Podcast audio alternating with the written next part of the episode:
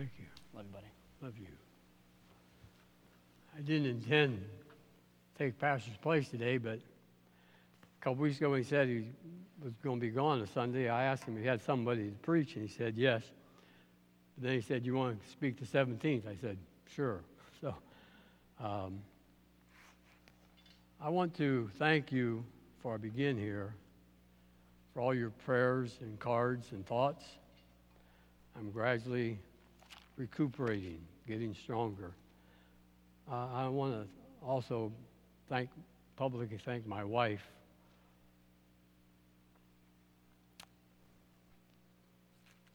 For all the help she's been. I put her through a lot, and uh, I thank her for that, for helping me. I saw a video the other day. This has nothing to do with my message. It might fit in a little bit, but I saw a video the other day. A man was in China instructing some Chinese pastors. And he asked them a question. He said, What happens if we get caught? They said, Well, you'll be deported within 24 hours and we'll go to prison. There were 22 in the group. He said, How many here have been in prison? 17 of them raised their hands. He had some Bibles handed out to them, and he didn't have enough for everybody. He noticed that one woman took one and she gave it to somebody else, and they were in 1 Peter chapter 5, I believe, and he noticed that she quoted the whole chapter. He said to her, Where'd you, how'd you memorize that chapter? She said, oh, I've memorized a lot of chapters. He said, When? He said, When I was in prison. He said, How? They don't give you Bibles. He said, They sneak piece of paper with scripture on it. He said, Well, if you get caught, don't they take the paper away? He said, Yes, they do. That's why we have to memorize them so quickly. And he said, How many people are you all responsible for here in China? He began to figure it up and came up to 2 million. We forget that there's 3.1 billion Chinese, and these are responsible for 22 or for 2 million Christians in China. And one of them said to him, In America, you can go to church anytime you want. He said, Would you pray that we would become like you? He said, No, I won't pray that. And they were kind of shocked. He said, But I will pray for you that we become like you because you sat here for three days on the wood floor with no air conditioning. In America, we don't have cushion seats and air conditioning. We likely won't come back. And if we have to sit for more than 45 minutes, it likely won't come back anymore either. So rather than praying that you become like us, I'll pray that we become like you, devoted to the Lord.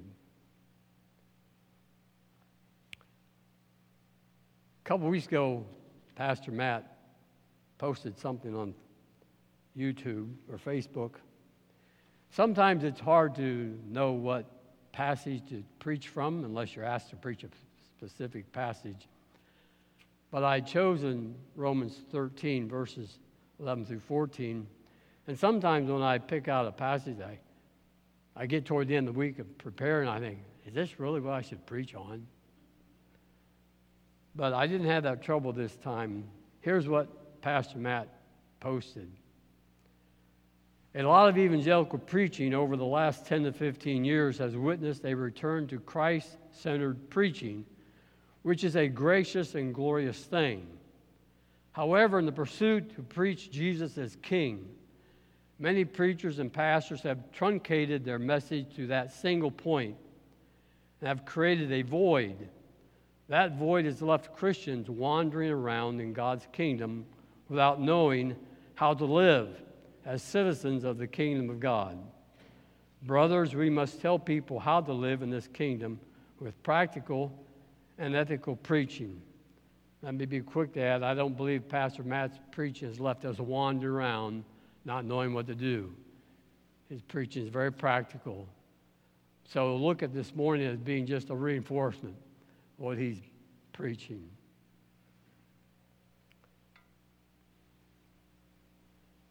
The text, as I said, which I've chosen, is Romans chapter 13, verses 11 through 14. And as you're turning to that, whether you have a Bible or a phone or iPad, I'm old fashioned. When I read a book, I like to have the book in my hand, not Kindle. I like to have a Bible in my hand so I can turn the page and look at other verses as the pastor's preaching. But I'll ask you a question Have you ever fallen asleep while driving? You don't have to answer. But I have, unfortunately, and I live to tell about it. When I graduated from high school, I moved to Fort Wayne, Indiana, lived with one of my sisters, and I got a job at a General Electric factory. I was on second shift, and I got a 10% increase in pay because I worked second shift. I made 265 an hour. This was 1965. And I didn't come home every weekend, but I would come home every two or three weekends, and I would usually leave right from work. And at that time, the highways between Fort Wayne and Marysville was all two lane, no four lane highways. And I had to go through a bunch of little towns. One of the towns I had to go through was Rockford, Ohio. And a few miles before you get to Rockford, Ohio, there's a 90 degree turn in 33. And I fell asleep before I got that curve. And I'm convinced that God woke me up because I was going 60 mile an hour into that curve. I barely had enough time to raise my, take my foot off the gas, crank the wheel as much as I could without spinning out, and lean this way toward my driver's door. Stones were flying everywhere, and I made it around the curve. I didn't have trouble the rest of the way home. You've heard the phrase, your throat's in your, your heart's in your throat. That's, that's the way it felt. My heart was in my throat at that time. By now, you should have the passage in front of you, and there's three main points, and I'll point them out as I read. And the title of my message is Be Who You Is, because if you is who you ain't, you ain't who you is. Let that rattle around your brain a little bit. It'll, it'll make sense. Be who you is, because if you is who you ain't, you ain't who you is. I actually got that at a basketball clinic 30 years ago. I haven't used that title in 30 years. The, the coach who was talking was, I believe, was a Christian. His name was Don Meyer. And he's talking about us not being trying to be somebody else, be who we are. As a coach, don't try and mimic somebody else. Just be you. I had a, one one year we were playing North Union, and Tim was there because I forget which son was playing for me. But this there was a man sitting behind Tim, and Tim he had no idea Tim was my son-in-law. And this man said to Tim, "Who is that guy coaching? He looks like Stan Kirby coaching." so, well, let's turn to look at Romans 13, verses 11 to 14. Besides this, you know the time, that the hour has come for you to wake up from sleep. For salvation is nearer to us now than when we first believed.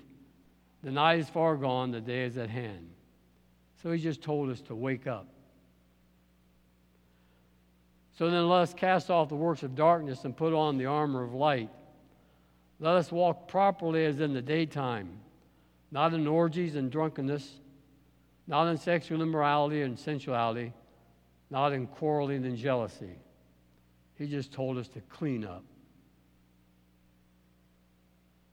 But put on the Lord Jesus Christ and make no provision for the flesh to gratify its desires. He just told us to dress up. Those are my three main points wake up, clean up, and dress up.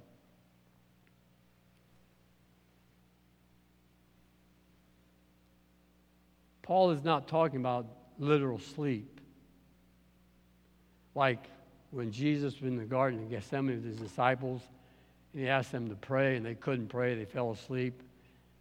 I'm sure if they had known how dire the situation was, they would have been able to spend some time in prayer. But they were sleepy, and like Jesus said, the, flesh, the, the spirit is willing, but the flesh is weak. But here we're told to wake up spiritually, and we can be awake spiritually doing good things. We can be lulled to sleep by our family, by our job, by doing a lot of good things, which aren't bad in themselves. But Paul says we need to be spiritually alert. And Peter says in 1 Peter 5 8, be sober minded, be watchful for your enemy, the devil, prowls around like a roaring lion seeking someone to devour. Paul elsewhere says Satan even disguises himself as an angel of light. So whether he's a roaring lion or looks like an angel of light, his purpose is the same to devour us, to destroy us, to ruin our testimony, to lull us to sleep spiritually.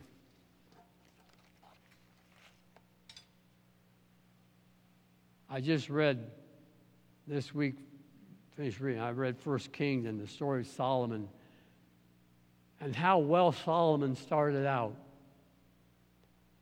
God told him because he didn't ask for riches, he would make him wise like no one before him and no one after him. But he said, I'll also give you riches because you didn't ask for them. But it says there that toward the end of his life, you know, Solomon married seven, had 700 wives and 300 concubines, and it says that his wives drew him away from his God. So that Solomon began to sacrifice to Molech and all the false gods that, that his wives worshiped. He went to sleep spiritually and ended up disaster. Paul says we need to wake up here, for salvation is nearer to us now than when we first believed. Perhaps you say, I thought I was saved. How can my salvation be nearer? And it's true, we are saved. Once, once we become a Christian, once we're born again, there are several transactions that take place. I had the book, I couldn't find it. I was at Moody, and I, this man said there were 70 transactions that take place when we become a Christian. I can't remember all of them but we are in Christ. We are transferred from the kingdom of darkness to the kingdom of light. We become heirs of God and joint heirs of Jesus Christ. We are redeemed. We are ransomed. We are justified. Justified means that God declares us righteous.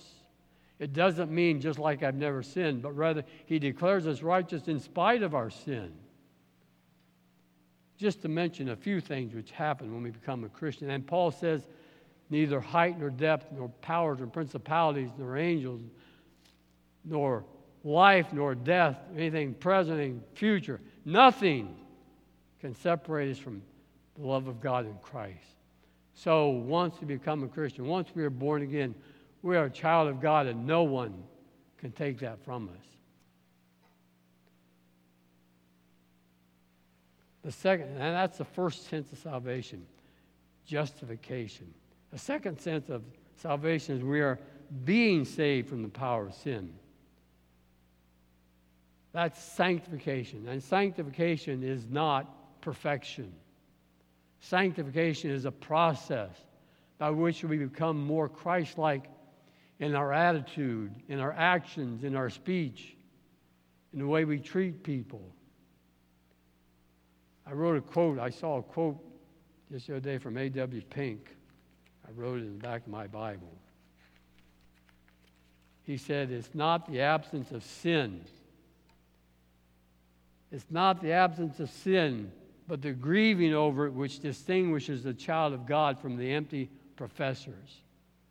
It's not the absence of sin, but the grieving over it which distinguishes the child of God from the empty professors. So, sanctification is a process to me falling down and getting up, falling down, getting up, falling down, getting up, all the way to heaven. Paul says, I strive for the high calling of God in Christ Jesus, not as though I had already attained it, but I strive for that mark. Paul realizes he'll never be reached the state of glorification in this age, but he strives for it. He says, What I count as gain, I count but loss for the sake of knowing Christ. So the second tense of salvation is sanctification. where we become more Christ like. And as we grow in Christ, we certainly should sin less, but our sin will cause us more grief because we come to know how despicable sin is and how much God hates it. And so the more we become like Christ, and when we sin, we'll grieve more, be more heartbroken over the sin we do commit. The final tense of salvation is glorification, that time when we will be delivered from the very presence of sin. Be no possibility of sinning, no more sex trade, no more sending 18 and 19 year old young men to fight wars. I like to study World War II and especially Vietnam because Vietnam is very personal. I have watched many ceremonies where jets bring home flag draped coffins. And they treat them with the utmost respect. And I see the families heartbroken over the loss of a son, a brother, a husband. There'll come a day when that won't happen anymore.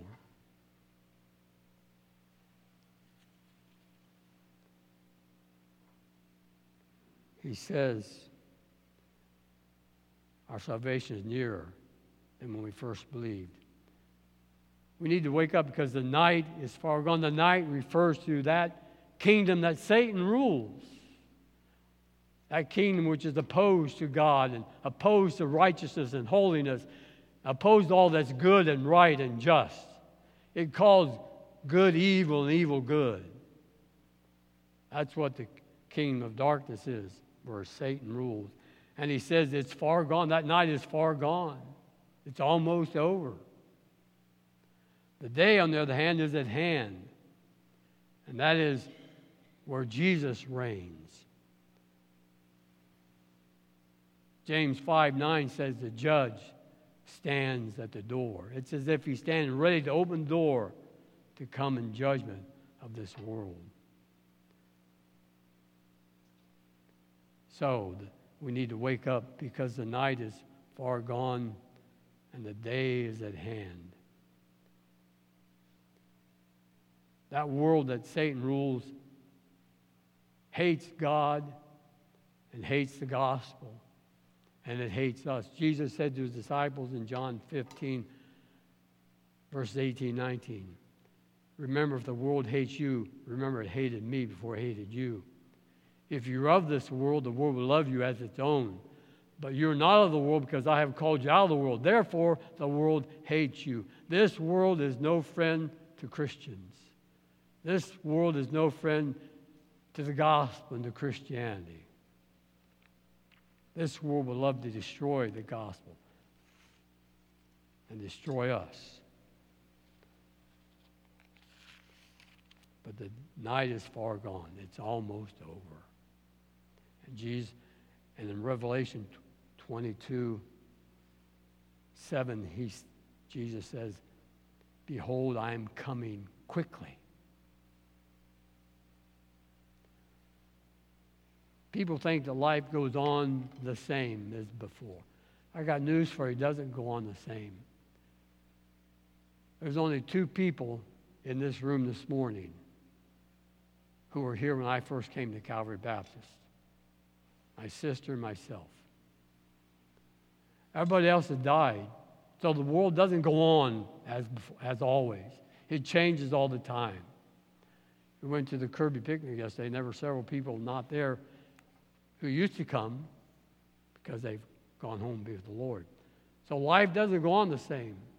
People die. And one day, Jesus will come again. Then Paul says, So let us cast off the works of darkness. The word cast off carries the idea of taking something off.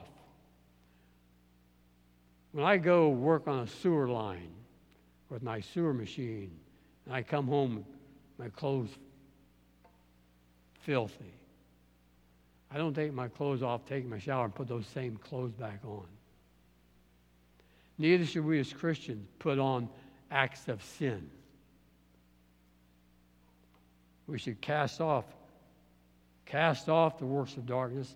On the other hand, we need to put on the armor of light. Turn to Ephesians chapter 6. I think Ephesians 6 tells us what putting on the armor of light is. Beginning in verse 10. Finally, be strong in the Lord and in the strength of his might. Put on the whole armor of God that you may be able to stand against the schemes of the devil. For we do not struggle, we do not wrestle against flesh and blood, but against the rulers, against the authorities, against the cosmic powers over this present darkness, against the spiritual forces of evil in the heavenly places. Therefore, take up the whole armor of God that you may be able to withstand in the evil day, and having done all to stand firm. Stand therefore, having fastened on the belt of truth, having put on the breastplate of righteousness, and as shoes for your feet, having put on the readiness given by the gospel of peace. In all circumstances, take up the shield of faith with which you can extinguish all the flaming darts of the evil one. And take the helmet of salvation and the sword of the Spirit, which is the Word of God praying at all times in the Spirit with all prayer and supplication. To the end, keep alert with all perseverance, making supplication for all the saints. And you say, I thought we already put on Christ when we became a Christian. We did. But there's a sense, and that's, a, that's done legally. That's a legal transaction. There's a practical sense we need to put on Christ for our daily living.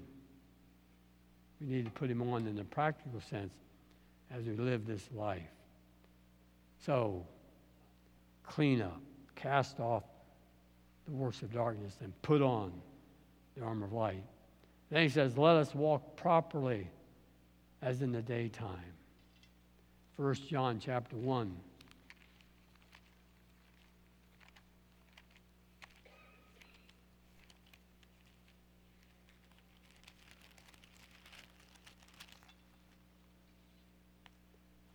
verse 5. This is the message we have heard from him and proclaimed you that God is light and in him is no darkness at all.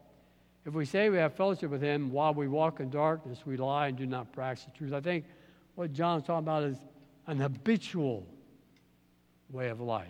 If I'm habitually walking in darkness, I don't have fellowship with, with the Father.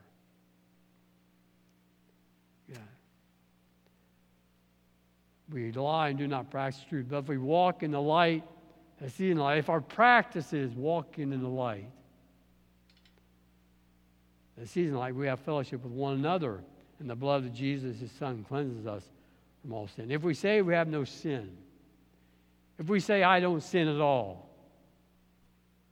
we deceive ourselves, and the truth is not in us. So walk properly as in the daytime now, Paul's going to give us three sets of two things that we are to avoid. And I want to remind you that Paul is writing to Christians. He's not addressing unbelievers. Unbelievers are never told to wake up because they're dead in their sin. They're never told to clean up. We're told to come to Christ in faith. And we're never, an unbeliever's not told to dress up. They can't. They're dead in their sins. So Paul is addressing believers. And it's hard to comprehend that Christians could be involved in such activity, not in orgies and drunkenness, not in sexual immorality and sensuality, not in quarreling and jealousy. Now, be honest with yourself. Who of you would have put quarreling and jealousy with sexual immorality or with orgies or drunkenness. We wouldn't have put them together, but Paul does. We know what orgies are it's unbridled sexual behavior. and drunkenness most often accompanies it. Not in sexual immorality and sensuality. Sensuality is doing what good, feels good with no restraints. The King James says, not in sexual immorality, in, in uh, I forget what, what version I have, but it says sexual immorality. The King James says, not in chambering. It refers to the bed. In other words, we're not to be involved in one night stands. So, not in orgies and drunkenness, not in sexual immorality and sensuality, and not in quarreling and jealousy. Those are two sins which have crept in the church, which we kind of think, oh, they're okay, they're not so bad. Quarreling is someone who argues about everything. How many churches are split because there's quarreling and fighting, putting myself ahead of you, putting what I want first instead of what others want. And then he says, not in jealousy. Let me give you an example of jealousy. Someone gets the opportunity to go to Hawaii for vacation and you've always wanted to go to Hawaii for, on a vacation. That's me. I was in Hawaii one time for two hours on the way to Vietnam. we landed in the military base, and through the fence, I could see Hawaii. We got off a C 4 transport plane, which had netting as seats, and got on a jet and flew over the ocean. And while over the ocean, when the, when the engines quit, oh, great. I'm going to get there. But jealousy is someone gets the opportunity to go to Hawaii for a vacation and you say, I hope it rains every day you're there. Well, you wouldn't be so bold to say, I hope your plane crashes, would we? but we hope their vacation's ruined because we're jealous, because they get to go and we don't. Why should we be jealous over what we, we worry about what others have? Why don't I have what he has? Why worry about it? I don't have the same gift he does. So what? God's the one who gives the gifts. He asks us to use them faithfully. He's not going to judge us for something he doesn't give us.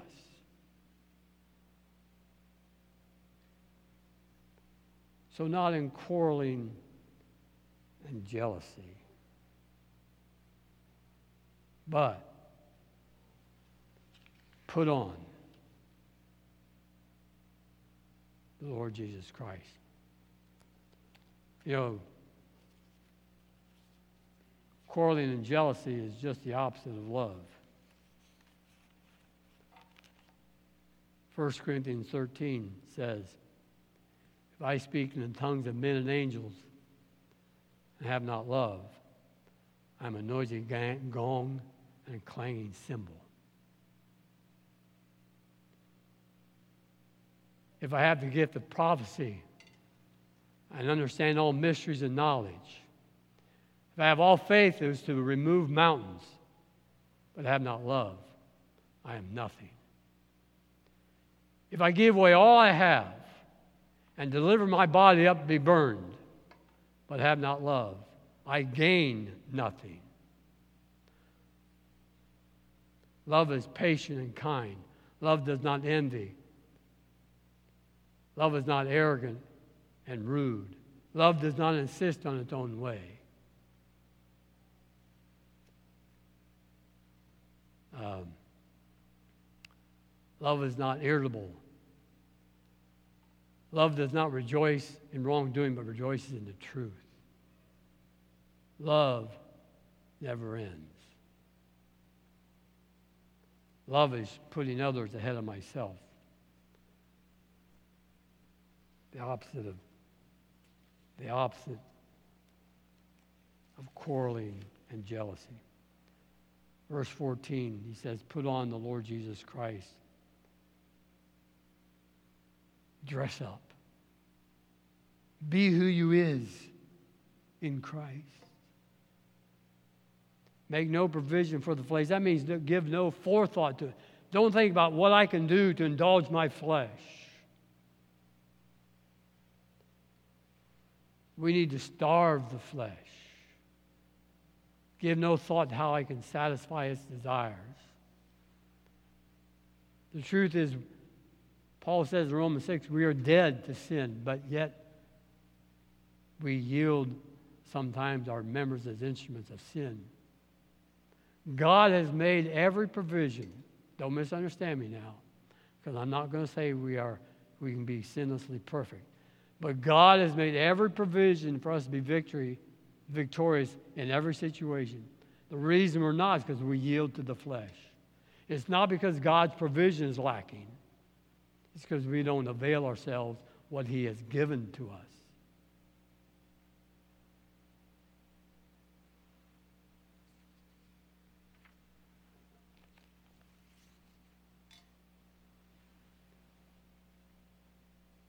Am I getting ready for Christ to return? Am I living my life just for the present? Or am I being prepared to meet him?